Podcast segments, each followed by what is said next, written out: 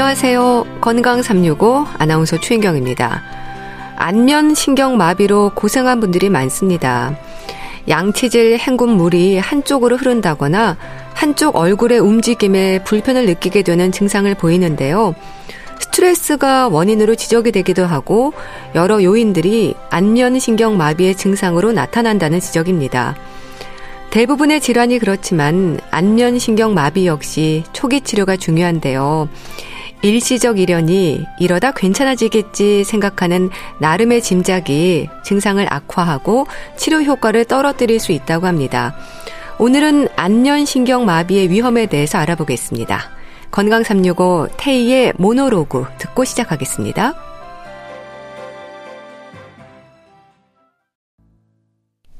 KBS 라디오 건강 365 함께하고 계십니다. 안면 신경마비를 경험한 분들은 갑자기 증상이 생겼다는 말을 합니다. 증상이 나타나기 전으로 돌아갈 수 있는지 후유증은 없을지 걱정이 많아지는 게 안면 신경마비입니다. 원인이 뭘까요? 스트레스로 인해서 생긴 증상이라는 생각을 하는 분들도 많은데요. 경희대 한의대 침구과 김용석 교수와 함께 합니다. 교수님 안녕하세요. 네, 안녕하세요. 네. 안면신경마비가 비교적 흔한가요? 많은 분들이 고생을 하시던데요. 그렇죠. 요즘 같은 이제 환절기나 날씨가 추워지게 되면 이제 안면 신경마비가 많이 발생되거든요. 예. 어, 인구 10만 명당 77.4명 정도니까 비교적 흔한 질환이죠.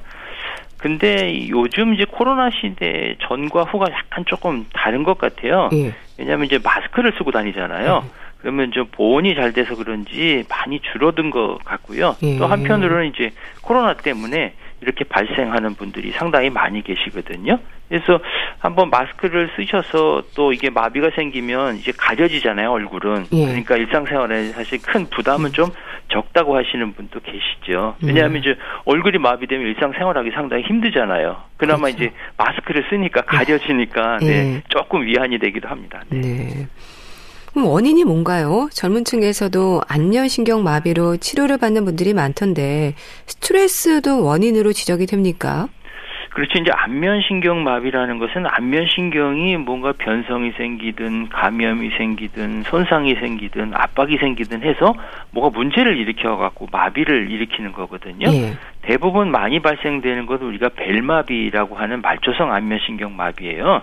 이런 경우는 일종의 이제 바이러스 감염이거든요. 그래서 제가 환자분들한테 말씀드릴 때는 이제 감기 걸린 바이러스가 침범해서 이렇게 마비가 됩니다라고 이야기를 되거든요. 예. 근데 감기라는 거는 언제 걸리냐 하면 우리가 좀 면역력이 떨어지거나 그러면 감기가 걸리잖아요. 예. 그러다 보니까 이 어, 안면신경 마비도 생기는 것도 연령에 따라서 조금 원인이 달라질 수가 있거든요. 이 연로하신 분들 같은 경우는 이제 생활습관병이 기본적으로 있으시잖아요. 예. 그리고 이제 드시는 것이 좀 부족하다 보니까 면역력이 떨어지는 거고 예. 또 청장년층 같은 경우는 일단 과로하잖아요. 육체적으로도 많이 하고 잠 못 자고 스트레스 받고 그러면 면역력이 떨어지니까 이런 것들로 인해서 안면신경 마비가 생기는 경우가 상당히 많죠. 네. 그럼 안면신경 마비라는 게 이름 그대로 얼굴 신경이 마비가 되는 건가요? 그렇죠. 안면신경이라는 것은 이제 대뇌 신경이 12개가 있는데 말초 신경이 그중에 네. 일곱 번째가 이제 안면신경이에요. 주로 이제 얼굴의 움직임을 이 신경이 주관하다 보니까 여기가 문제가 생기면 얼굴이 움직임에 좀 문제가 생기니까 마비가 생기는 거거든요. 네. 표정이 잘 안 지어지는 이런 현상이 생기기 때문에 안면신경 마비 또 뭐 얼굴 신경이 마비되는 거라고 볼 수가 있겠죠. 네.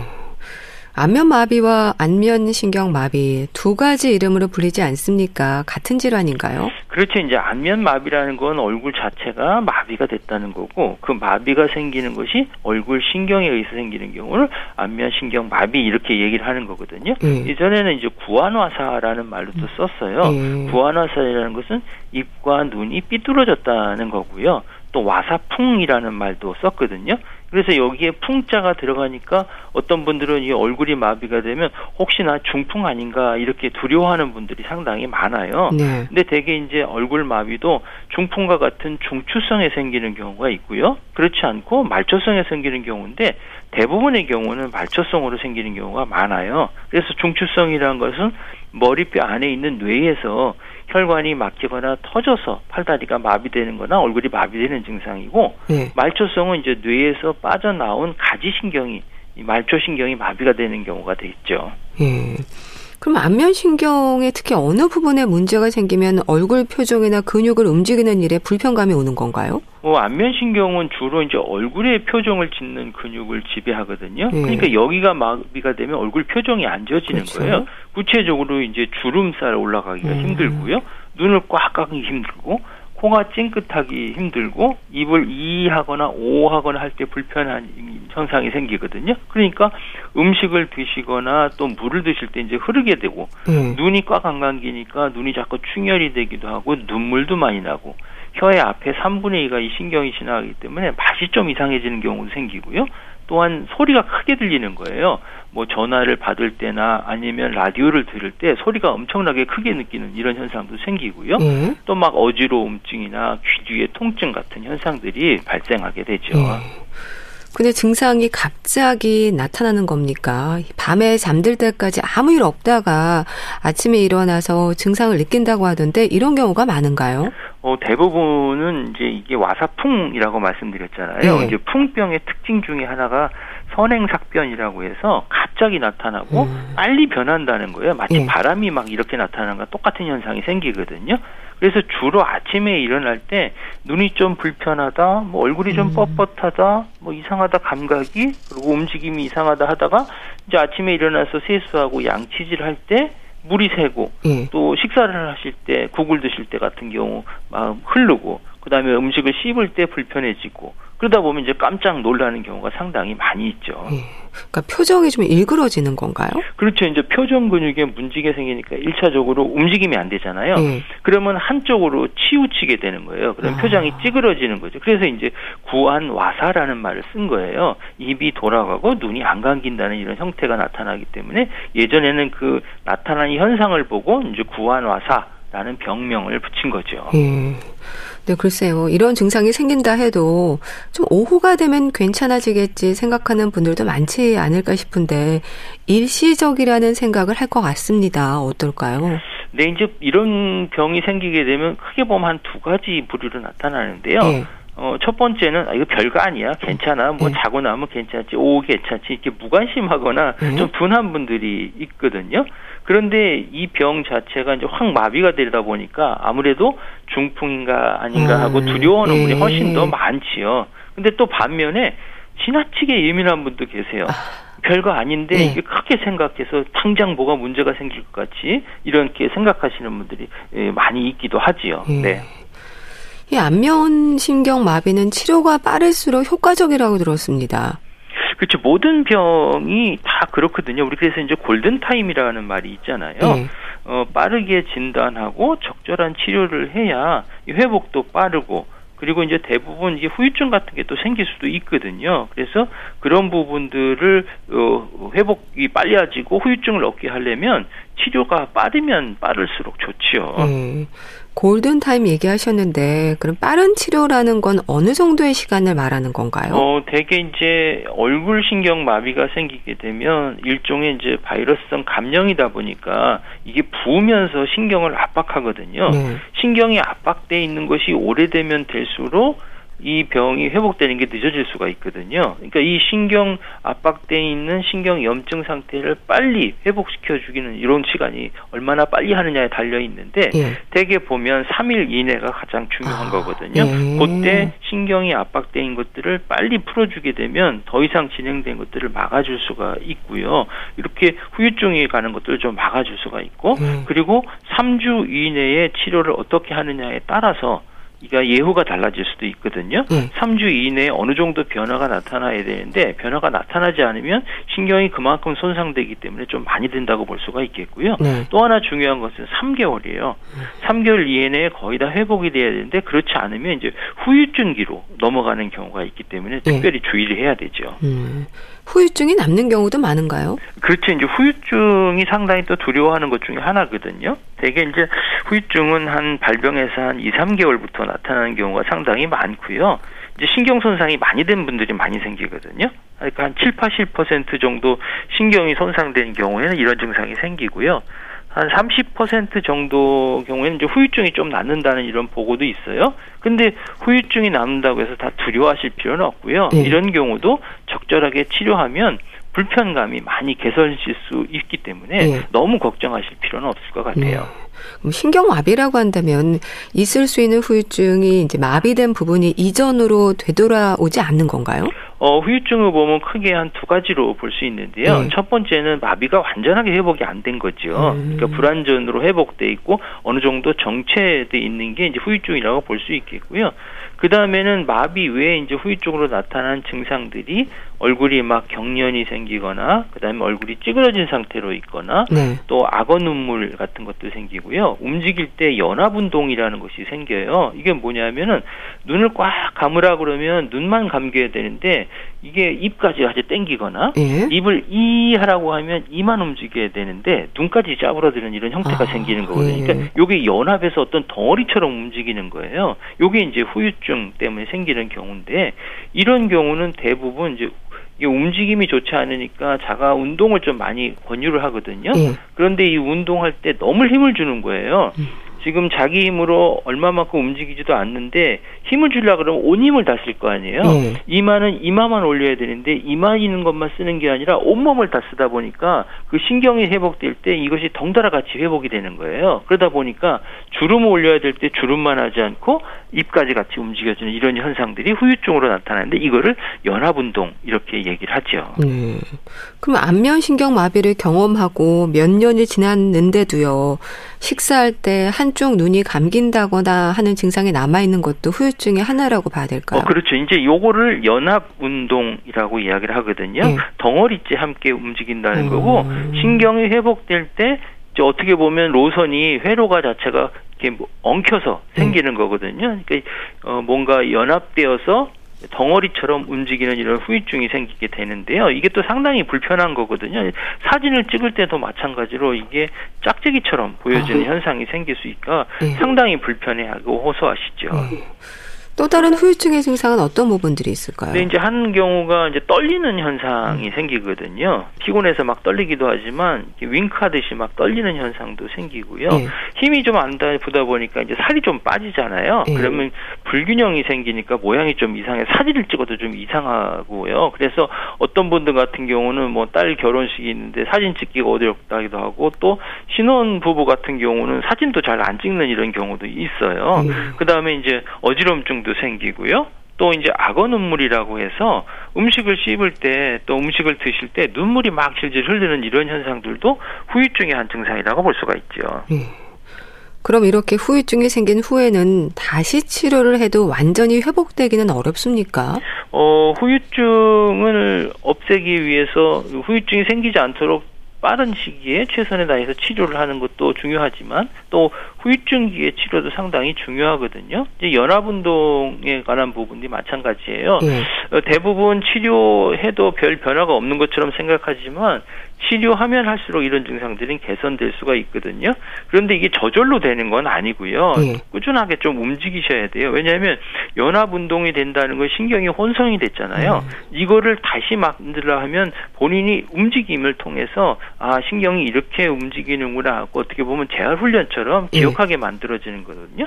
그러니까 천천히 움직이는 연습을 해야 되고 그 근육만 움직이도록 연습을 좀 계속 해서 그 신경 자체가 혼선이 되지 않도록 만들 어주는 게 무엇보다도 중요하죠. 네. 아무래도 빨리 치료를 해야 이제 신경 손상을 최소화할 수 있는 거지 않습니까? 네네. 일단 침 치료가 진행이 되나요? 어, 한방에서는 중요한 치료 중에 하나가 이제 침 치료죠. 그래서 1침, 2구, 3약이라는 말이 있듯이 침 치료가 상당히 중요한데 네. 이 침 치료는 일종의 자극요법이거든요. 마비되니까 그 신경들을 재송시켜 주기 위해서 이제 자극을 주는 거고요. 그다음에 혈액 순환을 좋게 해서 신경의 영양 공급을 좋게 하니까 통 마비 질환들을 또 개선시키는 데 상당히 도움을 줄 수가 있죠. 네. 일단 침 치료는 좀 꾸준히 받으셔야겠네요. 어, 침 치료는 이게 주기 주기적으로 계속 받으시는 게 좋고요. 초기에는 매일 치료를 음. 하시는 게 상당히 좋거든요. 예. 이제 마비가 되면 움직임도 없지만 뭐 감각도 좀 둔해지는 현상이 나타날 수가 있고요. 또 혈액 순환이 잘 안 되기 때문에 차가운 현상들이 생길 수가 있어요. 아. 그래서 침 치료를 하게 되면 기혈 순환이 좋아지고 예. 신경 재생을 하는 효과가 있기 때문에 예. 침 치료를 꾸준하게 또 초기부터 적극적으로 받으시는 게 중요하죠. 네. 봉독 약침도 치료로 진행이 된다고 하던데요. 이거는 일반 침 치료와는 어떻게 다른 건가요? 이제 봉독 약침은 이제 봉독이라는 것들을 경혈 놓는 침자리에다가 주입하는 방법이거든요. 이제 봉독 자체가 이제 소염 작용들이 있기 때문에 이런 신경 손상에 대한 회복을 촉진시켜주고 이런 자극요법의 하나라고 볼 수가 있겠고요. 이제 신경을 자극시켜주는 방법들이 여러 가지가 있거든요. 이제 첫 번째는 이제 물리적인 자극으로 침 치료 같은 것들이 되겠고요. 예. 이제 화학적인 자극으로 약물 치료가 같이 되는 게 이제 봉독 약침이 여기에 속한다고 볼 수 있겠고 예. 또열 자극을 줄 수 있거든요. 그러다 보면 이제 뜸 치료 같은 예. 치료가 될 수 있고 아니면 따뜻한 찜질 같은 것들이 도움이 될 수가 있어서 네. 이제 신경의 회복을 위해서는 뭐 물리적인 자극, 화학적인 자극, 또한 온열 자극을 할 필요가 있지요. 네. 혹시 입원 치료가 필요하기도 하나요? 어, 입원 치료를 집중적으로 하기 위해서 한 2주 정도 입원 치료를 하는 경우가 있는데요.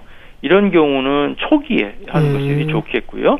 또 마비가 심한 경우라든지 아니면은 귀 뒤에 통증이 너무 심하게 나타나든지 신경 손상이 너무 심하거나 예. 또는 불안하거나 또 수면이 불편한 경우라든지 극심하게 피로가 있는 상태는 어, 입원 치료를 해서 적극적으로 치료하는 게 좋겠고요. 앞에 말씀드린 대로 2주와 3주가 상당히 중요한 기기이기 때문에 예. 이때 적극적으로 치료하게 되면 효과가 훨씬 더 빨리 좋아질 수가 있지요. 예.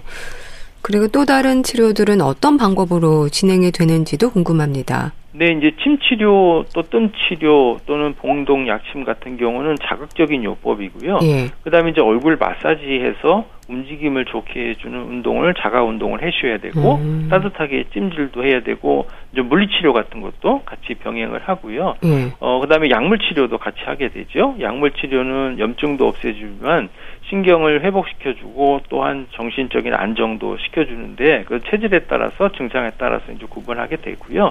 또 하나 중요한 것은 이제 초기 치료에서 어, 소염시켜주고 그다음에 신경 손상에 대한 것들을 회복을 빨리 하기 위해서는 네. 양방적인 처치도 같이 좀 병행해서 하시는 게 좋거든요.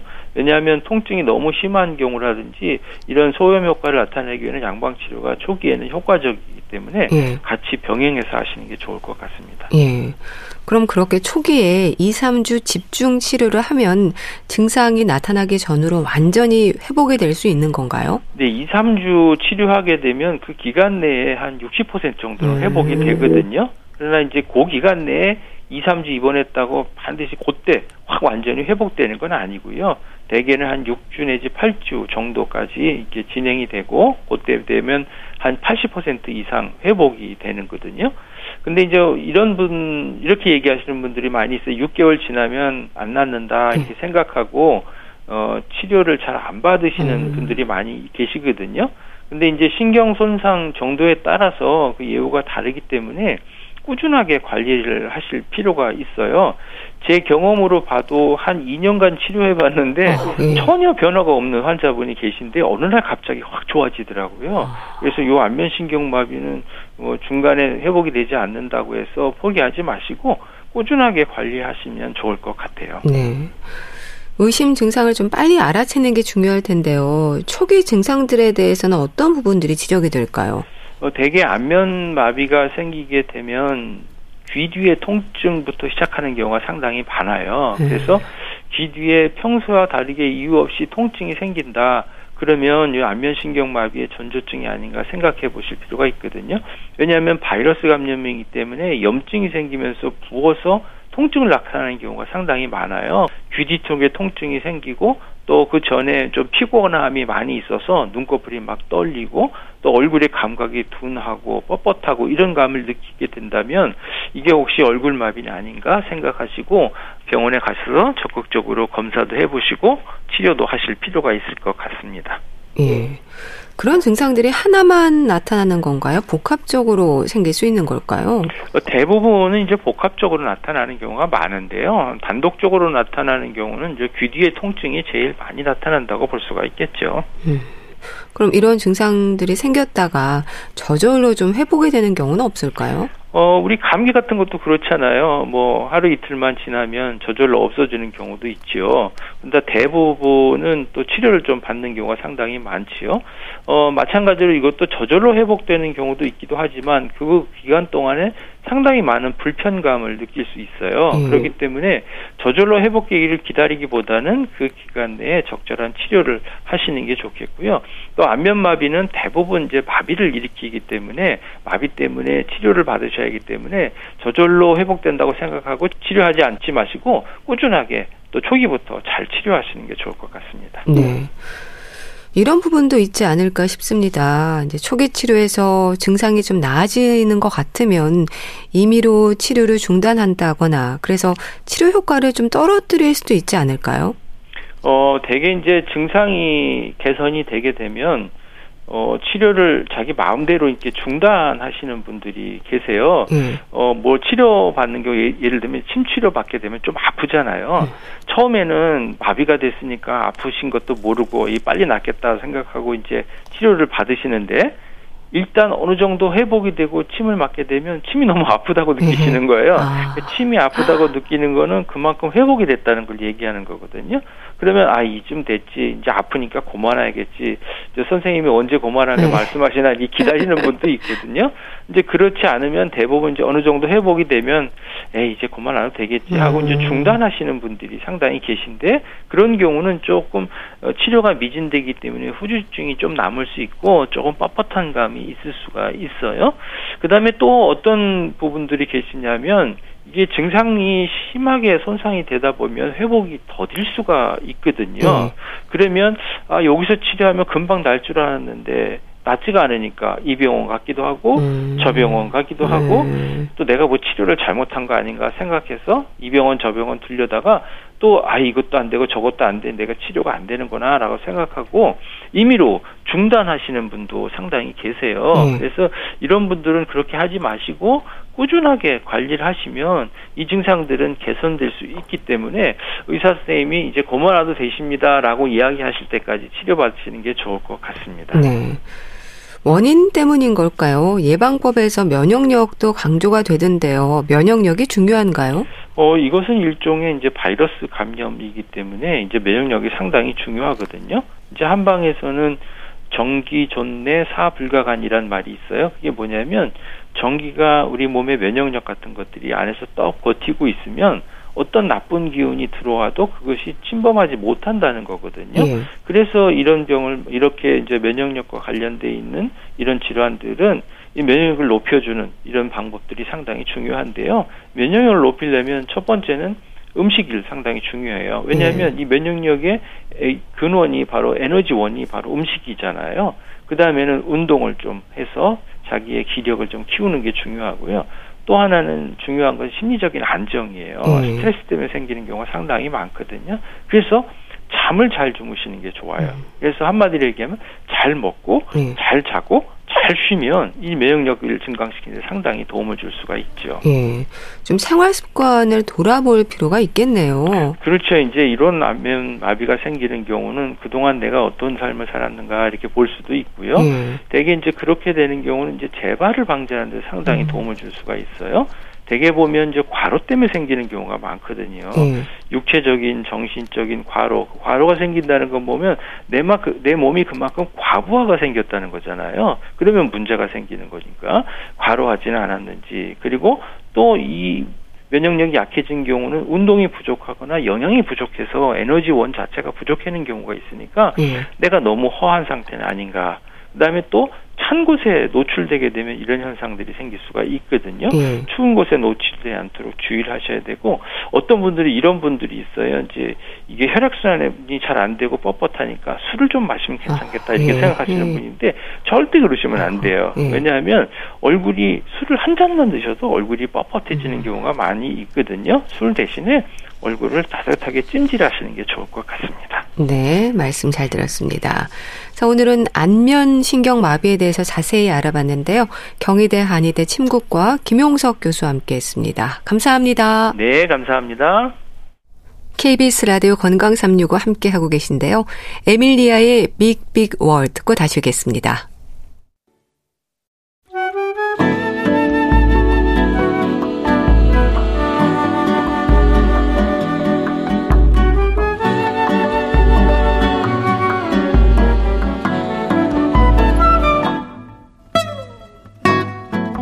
건강한 하루의 시작. KBS 라디오 건강 365. 최윤경 아나운서의 진행입니다.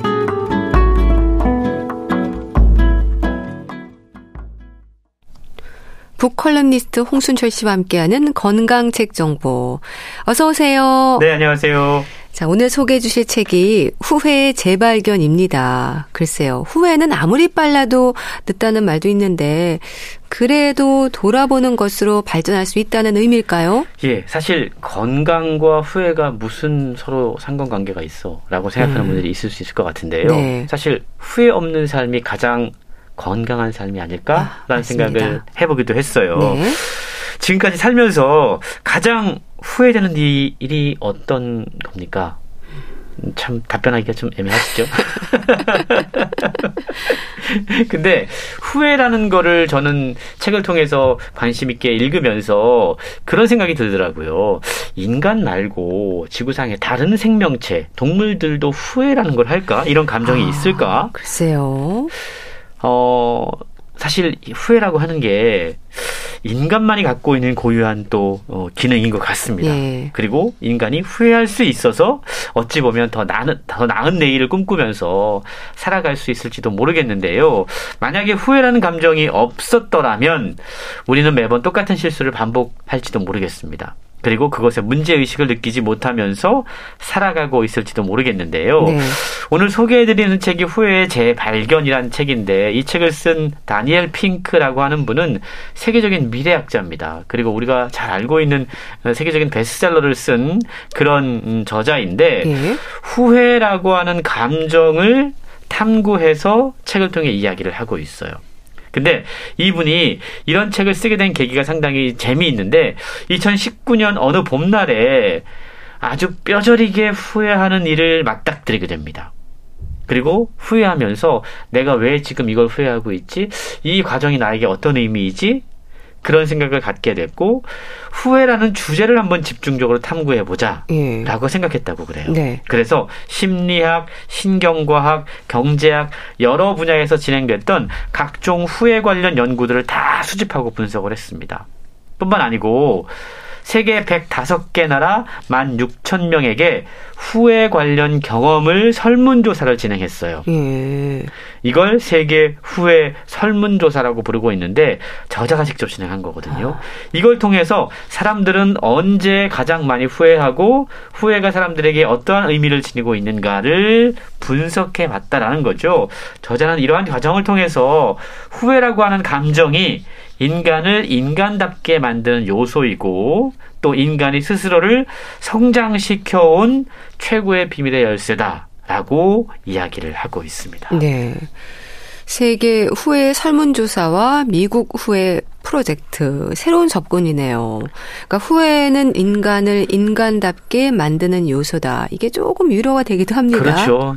만약에 오늘 또 뭔가 네. 후회되는 일이 있다고 하면 그래 나는 오늘 이걸 통해 조금 더 성장한다 네. 이렇게 생각해도 좋을 것 같은데요.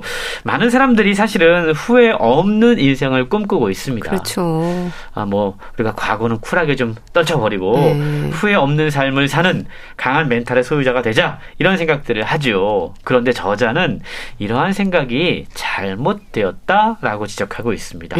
네. 그리고 우리가 후회를 일부러 거부하거나 피해서는 안 된다라고까지 이야기를 하고 있어요. 앞서 설명드린 것처럼 후회하는 능력은요, 인간 같은 고등동물만이 갖고 있는 일종의 특권이기 때문이다. 라고 이야기를 하고 있는데, 네. 문제는 후회를 함에 있어서도 후회를 잘하는 방법이 있고, 후회를 잘못하는 방법이 있다라는 거죠. 예. 책은 그걸 일컬어서 최적화라고 부르고 있는데 예. 후회를 우리가 잘하면 이전보다 훨씬 더 건강하고 행복하게 오늘과 내일을 살아갈 수가 있습니다.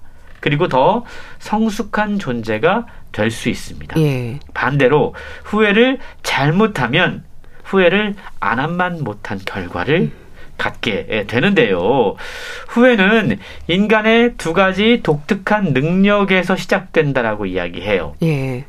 첫 번째는 우리에게는요, 머릿속으로 과거와 미래를 마음껏 상상하면서 여행하고 방문할 수 있는 시간 여행의 능력이 있습니다. 음. 실제로 그렇죠. 음. 둘째로 우리에게는 실제로 일어나지 않은 일에 대해서 이야기할 수 있는 이야기를 만들어낼 수 있는 스토리텔링 능력이 있어요. 네. 이 두 가지 능력이 만날 때 후회라는 놀라운 현상이 일어나는 아. 겁니다. 과거의 어느 시점으로 네. 돌아가서 아, 내가 그때 음. 이렇게 했으면 지금 내가 이렇게 음. 살수 있을 텐데라고 하는 예, 시간 여행과 스토리텔링 능력이 결합이 되는 것이 바로 후회라는 능력이라는 건데요. 과거로 돌아가서 실제 일어났던 일을 부인하고 다른 선택을 해보고 예. 다시 현재로 돌아와서 과거가 바뀔 경우에 지금 느낄 수 있는 만족감을 상상해보는 이 뛰어난 인지 음, 능력. 음, 예. 이건 정말 그래서 후회가 이 고등동물만이 갖고 있는 특별한 능력이다라는 저자의 이 설명이 이해가 되더라고요. 예. 그렇게 우리가 흔히 뭐 그때 그랬어야 했는데 만약 그랬다면 아유 그럴 걸 이런 일들이 많잖아요. 근데 사실 후회를 안 하고 싶지만 마음 먹는다고 되는 일은 아니어서 좀 후회가 주는 괴로움도 있기는 합니다. 그렇습니다. 그러니까 후회를 잘하면 된다. 후회를 잘못하면 안 하면 못하다라고 얘기 말씀드렸잖아요. 네. 후회를 잘못하는 가장 대표적인 건 자기 비난과 모멸로 끝나는 음, 겁니다. 네. 후회를 잘하는 건 그 과정을 통해서 더 나은 미래를 설계해 보는 거죠. 우리는 사실 후회하고 싶지 않다라는 바람이 있어요.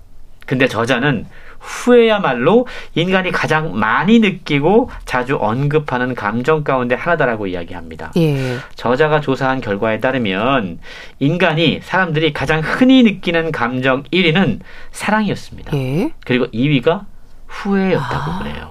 그렇군요. 그럼에도 우리는 늘 후회로부터 달아나고 싶어 합니다. 왜냐하면 후회하는 순간이 괴롭기 때문이죠. 아, 그렇죠. 후회라는 초능력이 발동하는 동시에 우리 안에서는 아, 내가 과거에 아, 그 사람을 만났더라면 네, 그거에 내가 투자했더라면 네. 다른 선택에 대한 비교 과정을 음. 겪게 되거든요.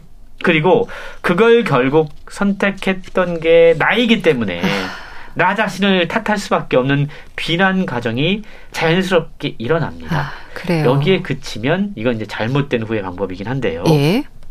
저자가 미국 후회 프로젝트라고 하는 걸 진행했다고 말씀드렸잖아요. 예. 이걸 실시한 결과에 따르면 사람들이 후회를 얼마나 많이 하냐면 이건 이제 미국의 통계니까 예. 어, 응답자의 82%가 치실질 하는 것보다 훨씬 더 자주 후회했다. 라고 얘기하고 있더라고요. 야, 어떻게 치실질하고 이 후회하는 숫자를 비교하냐는 생각을 해봤는데. 어쨌든 저자가 이렇게 분석을 하고 있는데 네. 그러고 사람들에게 물어봤어요. 인생에서 가장 많이 후회하는 것이 무엇입니까? 음. 저자는 조금 더 명료하게 후회의 실체를 파악하려고 이 프로젝트를 진행을 했는데 네. 전 세계 105개 나라 1만 6천 명이 넘는 사람들이 이 설문조사에 참여를 했고 자신들의 후회 경험에 대해서 털어놓았다고 그럽니다. 네. 세계 후회 설문조사 어떤 결과들이 담겨 있었을지 궁금한데요. 공감되는 부분이 많을 것 같습니다. 예, 저자는요, 수많은 후회들을 분류하고 분석하고 후회의 심층 구조를 파악을 하고 나서 인간들이 가장 많이 느끼는 후회를 크게 네 가지 범주로 구분해서 정리를 했더라고요. 예. 우리가 인간들이 가장 자주 어, 많이 하게 되는 후회는 거의 이 네 가지 범주 안에 속한다고 그럽니다. 용어가 조금 어렵긴 한데 네. 기반성 후회, 대담성 후회, 도덕성 후회, 관계성 후회다라고 음. 네. 이야기를 하고 있어요. 하나씩 좀 풀어서 소개를 해드릴게요. 첫 번째 인간들이 가장 많이 하는 후회가 기반성 후회라고 하는 겁니다. 예. 이건 인생의 기초에 대한 겁니다. 음. 과거로 돌아가서 아 내가 그때 조금 더 열심히 운동했더라면 음. 조금 더 열심히 공부했더라면 내가 조금 더 꾸준히 저축했더라면 우리의 건강, 자산, 교육, 삶의 기반을 형성하는 영역에 대한 후회입니다. 이게 장기적인 목표를 우리가 생각하면서 결정을 해야 되는데 늘 예, 마시멜로 효과에서 나타나는 것처럼 오래 기다리지 못하고 눈앞의 이익을 선택했기 때문에 나중에 이런 후회가 오게 되는 거죠. 예. 두 번째 후회는 대담성 후회라고 부르고 있는데 네. 이건 용기와 아, 관련된 아, 겁니다. 예. 과거에 아 내가 그녀에게 데이트 신청을 음, 했었더라면 예. 내가 그때 사업을 시작했더라면 그러니까 조금 더 대담한 결정을 했었더라면 내가 지금과는 조금 더 다른 삶을 살 수 있을 텐데 이런 생각이 들 때 찾아오는 후회라고 예. 그래요. 아. 여기에 소리가 기억할 건 사람들은 실패한 것보다 아예 행동하지 않은 것에 대해서 더 깊이 후회한다고 아, 그럽니다. 그러니까 예를 들자면 예. 내가 과거에 어떤 종목에 투자를 했어요. 음. 근데 지금 손실을 많이 봤습니다. 음. 근데 그거보다 아예 투자하지 않은 것에 대해 더 큰 후회를 느낀다는 거죠. 사람들은 실패한 것보다 행동하지 않은 것에 대해서 더 깊이 후회한다. 이걸 꼭 좀 기억하면 좋을 것 같고요. 예. 세 번째 사람들이 많이 하는 후회, 도덕성과 관련된 후회입니다. 음. 거짓말을 하지 않았더라면, 그 애를 괴롭히지 않았더라면, 아. 내가 어떤 양심에 어긋나는 행동을 했을 때 찾아오는 후회. 예. 사실 이 도덕성에 대한 건 각자 나름의 기준이 있기 때문에 네. 조금 더 복잡한 후회라고 할 수 있고요. 이러한 후회를 하고 있는 걸 보면 인간은 결국 끊임없이 선함을 추구하는 존재라는 걸 확인할 수 있다라고 저자는 설명하고 있습니다. 기반성 후회, 대담성 후회, 그리고 도덕성 후회가 있고요. 네. 마지막 후회가 관계성 후회라고 그래요. 이것 역시 우리가 참 많이 하는 후회인데 관계에서 찾아오는 후회입니다. 부모님에게 내가 그때 사랑한다고 말했더라면, 음. 그 친구에게 내가 먼저 손을 내밀었더라면, 내가 너 자녀에게 음. 조금 더 애틋하게 대했더라면, 부모, 자녀, 친구, 소중한 인간관계가 단절되거나 망가질 때 발생하는 후회인데요. 네 가지 핵심 후회 가운데 이 관계성 후회가 가장 많이 나타난다고 그럽니다. 예. 이걸 보면 우리가 무엇보다도 사랑을 추구하는 존재임을 확인할 수 있다라고 이야기를 하고 있는데 내가 지금 자주 하고 있는 후회들은 이 네 가지 가운데 어떤 후회인지 한번 생각해 봐도 좋을 것 같아요. 네. 쭉 말씀을 들으니까 참 사람 누구나 비슷하구나 싶기도 하고요. 그래서 또 위로가 되기도 하지만 그래서 반복되지 않도록 조심할 수 있는 계기가 되기도 하고요. 그렇게 또 되풀이하면서 이어가는 게 아닐까 싶기도 합니다. 그렇습니다. 후회 마음껏 하셔도 돼요. 네. 네, 네, 네. 근데 그게 자기 비난에 그치지 않게 하시면 되고요. 예. 우리가 후회하는 이유를 보면 저자는 역설적으로 우리가 무엇을 중요하게 생각하는지, 무엇을 갈구하고 있는지, 어떤 삶을 바람직하다고 여기는지 알 수 있습니다. 예. 예를 들어서 도덕에 어긋난 행위를 많이 하고도 그런 후회가 안 드는 사람들이 있어요. 음. 그런 사람들은 삶의 가치가 그것이 아닌 걸 우리가 확인할 수 있다는 거죠. 예. 우리는 물질적이고 신체적이고 정신적인 행복의 견고한 기반인 안정이란 걸 추구합니다. 그리고 우리는 새로움을 추구하고 대담하게 행동함으로써 탐구하고 성장하는 걸 원하고 있어요. 뿐만 아니고 우리는 옳은 일, 도덕적인 일, 좋은 사람이 되는 일을 선택하고자 합니다. 예. 그리고 우리는 사랑으로 결속된 우정, 가족 관계를 형성하기 위해서 다른 사람들과 연결되는 것을 갈망합니다. 이것이 바로 우리가 앞서 소개한 네 가지 보편적인 후회, 그걸 통해서 얻을 수 있는 우리의 삶의 가치라는 건데요. 책은 후회라고 하는 부정적인 감정은 역설적으로 긍정적인 삶의 방향을 보여주는 미러 이미지, 그래서 우리가 어떤 것을 후회하는가를 보면 내가 역으로 무엇을 추구하는지를 확인할 수 있다라고 네. 이야기하고 있는데요. 네. 그래서 후회를 잘하는 것이 중요하죠. 음. 후회로부터 도망치지 않고 그 힘을 온전히 활용하기 위해서 어떻게 후회하는 것이 좋은 것인가 예. 그 방법도 함께 소개를 해주고 있어요.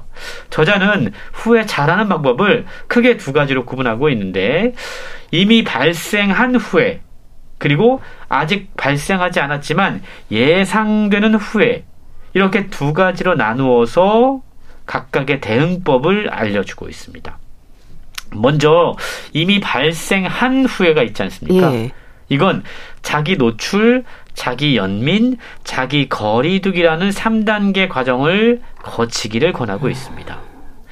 자신의 후회를 드러내는 자기 노출 단계. 예. 그리고 자신의 후회가 얼마나 보편적이고 정상적인 것을 깨닫는 자기 연민 단계를 거치고 예. 마지막으로 중요한 게 자기 거리두기 단계입니다. 음. 만약에 내가 아닌 타인이 나와 똑같은 이런 후회를 하고 있다면 내가 그 사람에게 어떤 조언을 할 것인가 아. 생각해 보는 거죠. 예. 그러면 내가 지금 하고 있는 후회에 대해서 조금 더 객관적인 거리두기를 예. 통해서 이 후회가 올바른 후회인지 잘못된 후회인지를 판단해 볼 수 있다는 겁니다. 뿐만 아니고 10년 뒤에 내가 지금 이 상황에 처했다면 나는 지금 이걸 후회할 것인가 말 것인가. 그러니까 조금 더 시간을 멀리 두고 네. 나의 선택을 미리 가늠해보고 상상해보는 것도 일종의 자기 거리두기 단계를 통해서 올바른 후회를 선택할 수 있는 좋은 방법이 된다라고 네. 이야기하고 있습니다. 그렇네요. 후회를 분석해보는 자기 거리두기 생각해볼 필요가 있겠네요. 그렇습니다. 후회를 잘하는 방법에 대한 이야기를 하고 있잖아요. 예. 이미 발생한 후회는 앞서 소개한 그 3단계를 거치면 돼요. 음. 더 중요한 후회 대처 전략은 예상되는 후회에 대한 겁니다. 발생하지 않았지만 앞으로 내가 할지 모르는 이 후회에 대해서 우리가 후회를 예측해 봄으로써 우리가 더 나은 미래를 만들 수 있어요. 근데 문제는 예측에 갇혀버리면 후회를 최소화하려고 합니다. 음. 이렇게 되면 대담성이 떨어지는 거죠. 아. 결정을 회피합니다. 예. 위험을 회피합니다. 예. 수동적인 태도에 머무를 수 있다는 점을 먼저 깨달아야 된다라고 이야기해요. 그래서 앞서 제가 책 소개를 하면서 후회를 잘하는 방법 가운데 저자가 최적화라고 하는 단어를 쓰고 있다라고 말씀을 드렸는데 네. 후회를 최소화하려는 선택을 하면 오히려 후회할 일이 더 많이 발생한다는 거죠. 음. 그래서 후회를 최적화하는 전략을 세워야 된다라고 이야기하고 있는데 네. 책은 먼저 당신이 지금 결정해야 되는 일이 앞서 소개했던 네 가지 핵심 후회와 관련이 있는지 없는지를 판단해라. 라고 이야기합니다. 만약에 네 가지 핵심 후회와 관련이 없다면 그 후회는 사소한 것이기 때문에 그냥 웬만큼 결정하고 아. 적당히 만족해도 아. 큰 문제가 발생하지 않는다. 그렇군요. 어떤 결정이든 인생의 중대한 후회를 남기지 않을 거기 때문에 라고 설명하고 있고요. 예. 만약에 앞서 소개했던 네 가지 핵심 후회와 관련되는 고민을 하고 있다. 그렇다면 보다 더 숙고할 필요가 있다라고 얘기합니다. 예. 이것 역시 앞서 소개해드렸던 자기 거리두기 단계가 필요한데요. 미래 특정 시점에 자신을 투사하고 지금의 결정이 네 가지 핵심 후회 가운데 무엇과 연결될지 예상하고 그 시간을 충분히 거친 뒤에 내리는 것이 최적의 결정이 된다라고 이야기하고 있습니다. 예. 인생을 살면서 우리는 후회하지 마라. 후회해도 소용없다. 이런 말들 자주 듣죠. 후회는 패자의 감정으로 치부되기도 합니다. 하지만 이 책은 이러한 현대 사회의 풍조를 지적하면서 후회라고 하는 건 우리가 지금 어떻게 살고 있는지에 대한 냉정한 현실을 보여주면서 예. 더 바람직한 길, 더 나은 길로 나아가기 위한 깊은 통찰력을 선사해 준다라고 설명하고 있는데요. 우리가 진정으로 후회하는 것이 무엇인지 알게 되면 우리가 진정으로 가치 있게 여기는 것이 무엇인지 알게 된다라는 저자의 말을 기억할 필요가 있을 것 같습니다. 네. 잘 들었습니다. 후회 재발견 소개해 주셨는데요. 북컬럼니스트 홍순철 씨와 함께 했습니다. 감사합니다. 고맙습니다. 김진표, 신혜원의 유난히 보내드리면서 인사드릴게요. 건강365 아나운서 최인경이었습니다. 고맙습니다.